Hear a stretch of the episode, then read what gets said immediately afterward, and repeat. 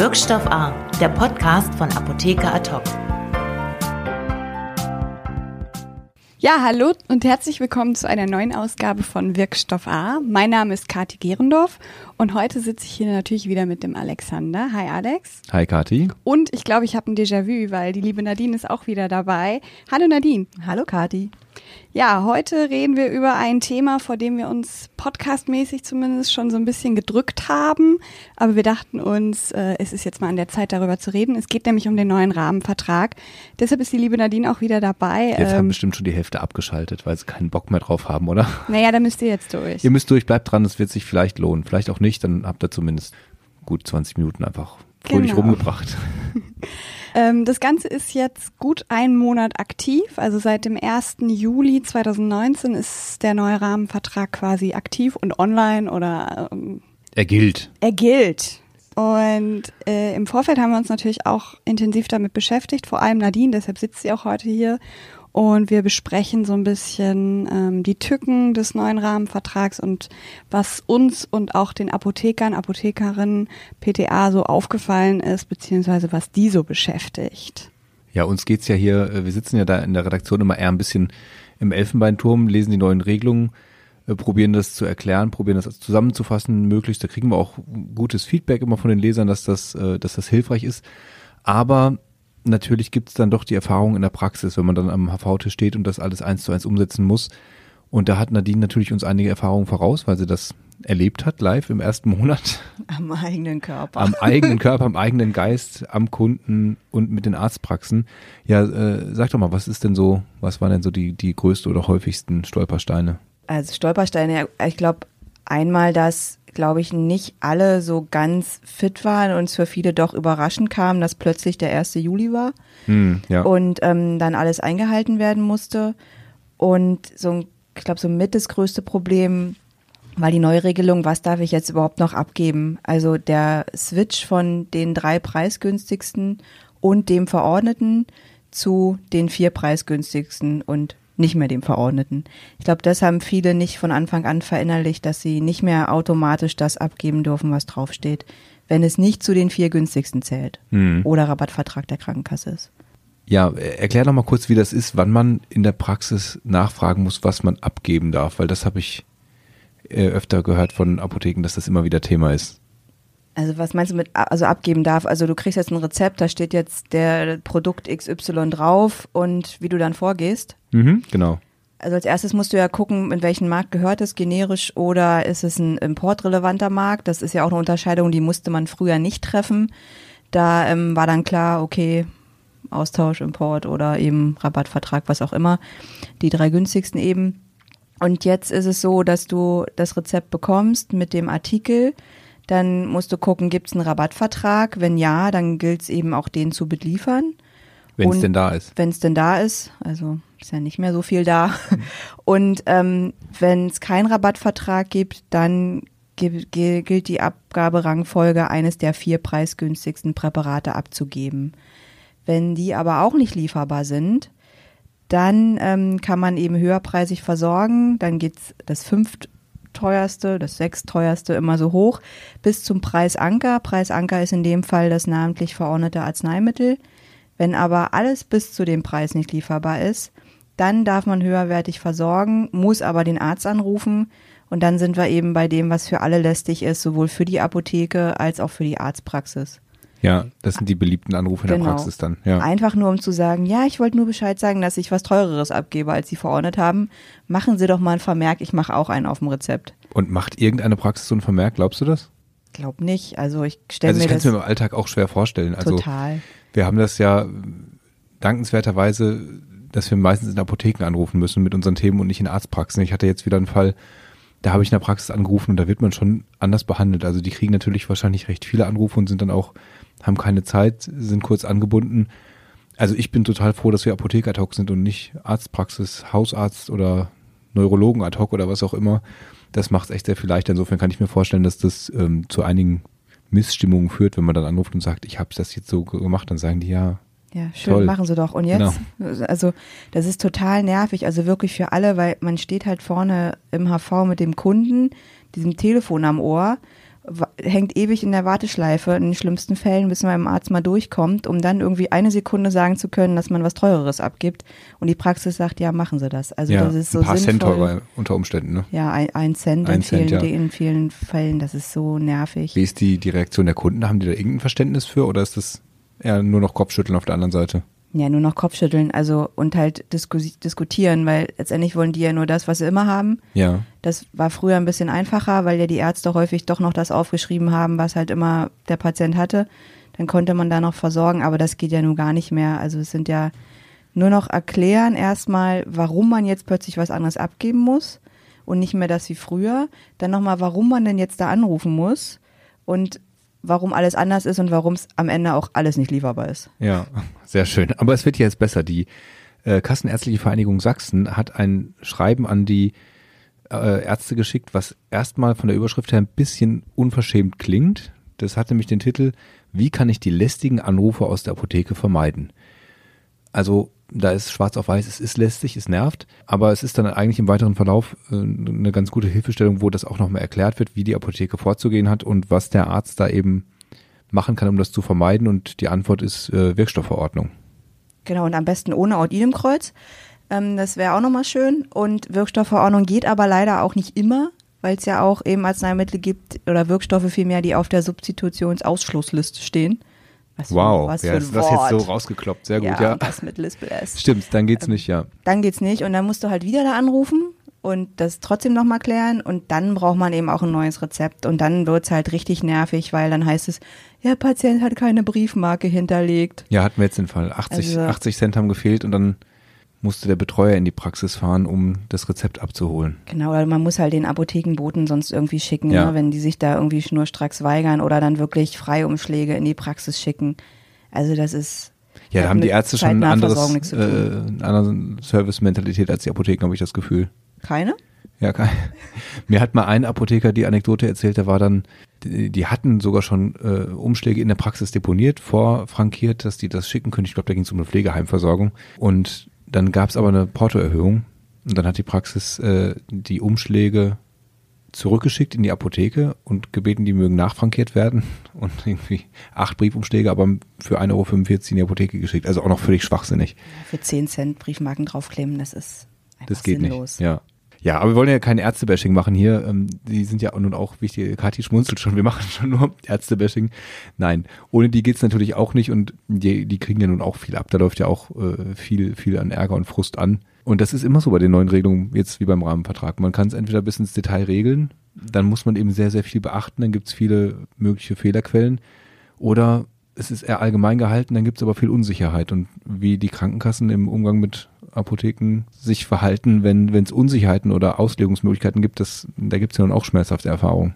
Ja, na klar, also ich meine, ich glaube, die Retax-Gefahr ist irgendwie noch, oder die Angst davor vielmehr ist größer denn je, weil ja einfach noch keiner so richtig weiß, gibt's mir überhaupt die Friedenspflicht für den letzten Monat oder was darf ich noch abgeben, wann muss ich jetzt einen Sonder-PZN raufdrucken, wird die dann am Ende doch retaxiert, so wie es einige Kassen ja trotzdem einfach mal versuchen, um nochmal so lästige Liefer, äh, Lieferdefektbelege nachzuweisen, um dann zu sagen, ja gut, ihr kriegt ja dann doch ihr, euer Geld. Ne? Und es geht ja nicht immer nur darum, dass man ein Arzneimittel abgibt, was ein Cent teurer ist und man dann um einen Cent retaxiert wird, sondern ja immer gleich auf Null. Ja. Eine halbe Million hat der LAV Baden-Württemberg zurückgeholt, glaube ich, haben sie jetzt wieder kommuniziert, ihre Retex-Statistik. Einfach unberechtigte Retaxation, wie du sagst, einfach mal versucht, ne? Ja, es ist einfach Schikane, glaube ich, in vielen Fällen und irgendwie für die Apotheken ja totale Zeitverschwendung, weil die auch einfach echt andere Dinge zu tun haben, als noch einen Defektbeleg von 2018 irgendwo rauszuzaubern, um den der Kasse zu schicken, dass sie dann sagen, ja, hier, es gab's wirklich nicht.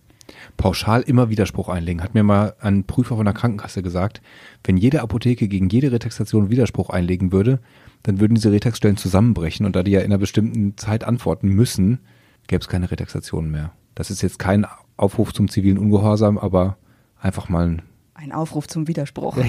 zum einen ein Aufruf zum Widerspruch, genau. Hauptsache dagegen. Ja, Nadine, du hast es eben schon angesprochen, Thema Defektbelege, da hat sich ja auch ein bisschen was verändert. Es ist ja so, dass man in einem angemessenen Zeitraum diese Abfragen machen sollte, wenn man nur einen Großhändler hat. Wie bewertest du das? Ja, angemessener Zeitraum ist auch mega schwammig, ne? Also ich meine, ich will ja sofort versorgen und zeitnah, das schreibt mir auch die Mhm. Apothekenbetriebsordnung vor, dass ich zeitnah versorgen muss und ja, angemessener Zeitraum, also kann ja auch von mir aus fünf Minuten sein, ne? Weil der Patient muss ja einfach los. Oder man guckt halt, ob noch eine Verbundlieferung möglich ist, dann hat man halt nur eine Anfrage, ne? Also dann fragst du, kriegst du es sofort oder kriegst du es über den Verbund. Ansonsten vielleicht Vormittag und Nachmittag, weil am gleichen Tag versorgen wäre halt schon wirklich schön. Naja, vor allem dazu kommt auch, äh, der Kunde steht vor einem und man muss sagen, ja, ich muss aber in zwei Stunden nochmal prüfen, ob das Medikament wirklich nicht lieferbar ist. Also ich finde, in der Umsetzung ist das Der ist total praxisfern. Also ich glaube, das hat sich nur einer ausgedacht, der noch, glaube ich, die letzten drei Jahre nicht mehr eine Apotheke von innen gesehen hat und jedenfalls nicht auf der Seite des Apothekers. Aber wenn man mal guckt, also wie viele Defektbelege man ja eigentlich dokumentieren muss, das ist ja auch ein totaler Irrsinn.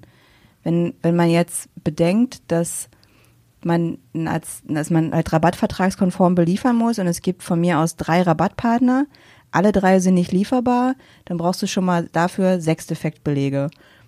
Gesetzt dem Fall, es sind die vier preisgünstigsten Arzneimittel auch nicht lieferbar, dann brauchst du nochmal acht.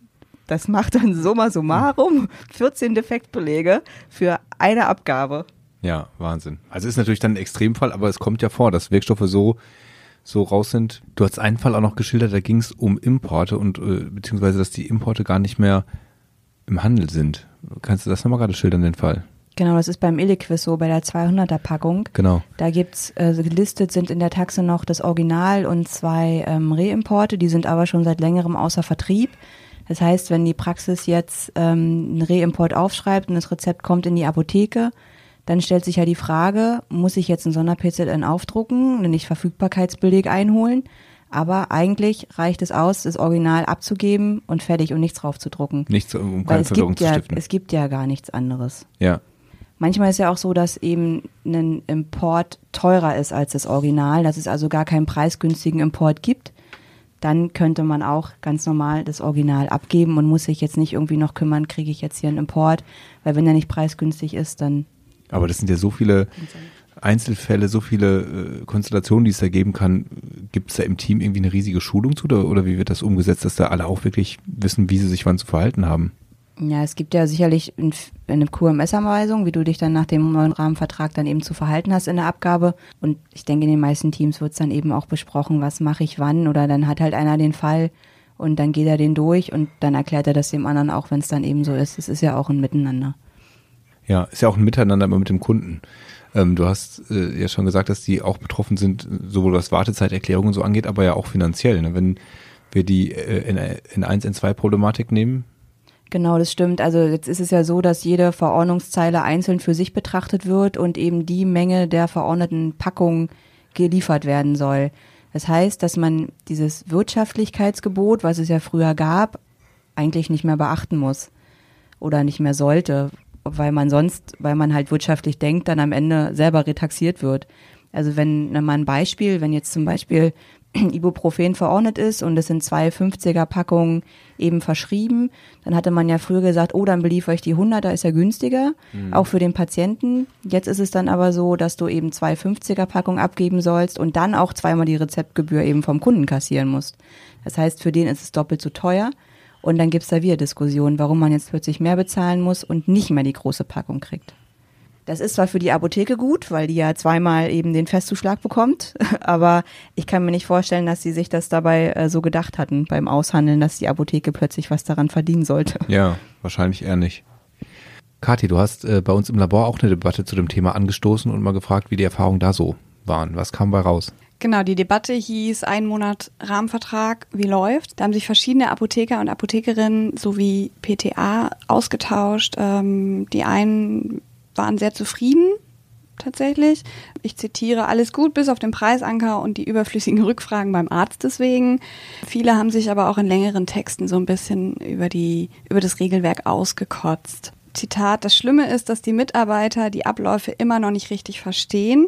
Die Infos an den Arzt sind so unnötig und bremsen alles nur aus. Diese und weitere Aussagen rund um den Rahmenvertrag, was es auch für unnötige Regelungen gibt, ähm, gibt es unter dieser Debatte. Die ist auch noch aktiv. Das heißt, wenn ihr euch ähm, mit euren Kollegen und Kolleginnen austauschen wollt, könnt ihr euch gerne im Labor einloggen und euch unter der Debatte austauschen.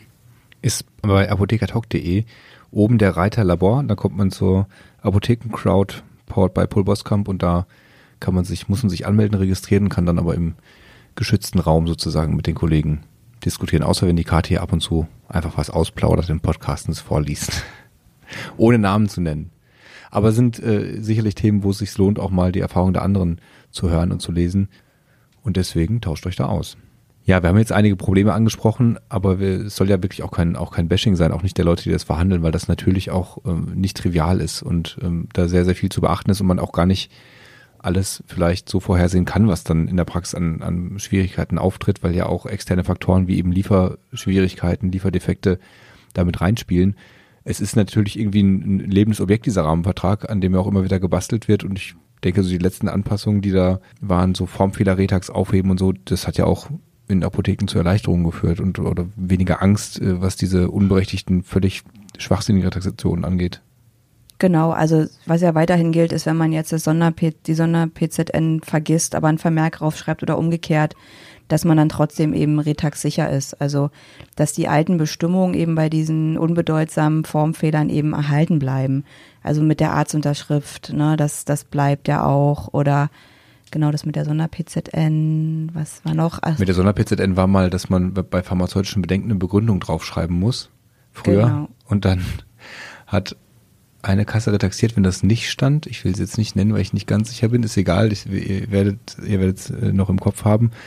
Jedenfalls hatte die akzeptiert, wenn man in das Freitextfeld die Wörter pharmazeutisches Bedenken geschrieben hat. Das fand ich total einleuchtend. Ja, ist auch eine super Begründung. Also ja, vor allem im Vergleich, also als Ergänzung zu der PZN, die kodiert heißt pharmazeutische Bedenken.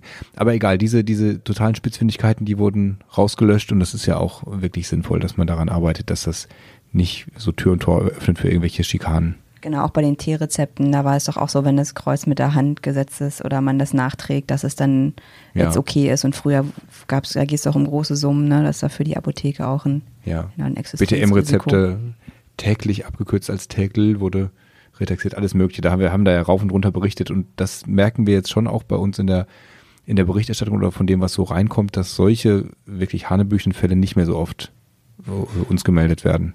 Das ist ja auch ein gutes Zeichen. Stimmt.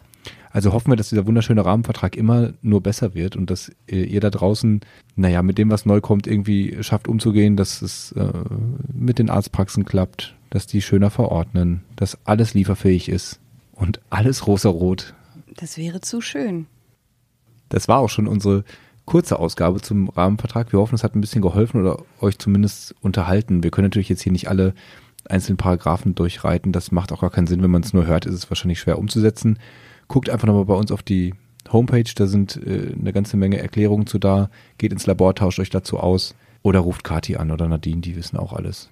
Telefonnummer ist im, Impressum. Ist, ist im Impressum zu sehen. Alles klar, vielen Dank euch beiden. Sehr gerne, Alex. Bis zum nächsten Mal. Danke, Nadine. Nächste Danke Woche. euch. Macht's gut. Tschüss. Ciao. Tschüss. Wirkstoff A, der Podcast von Apotheker Ad hoc.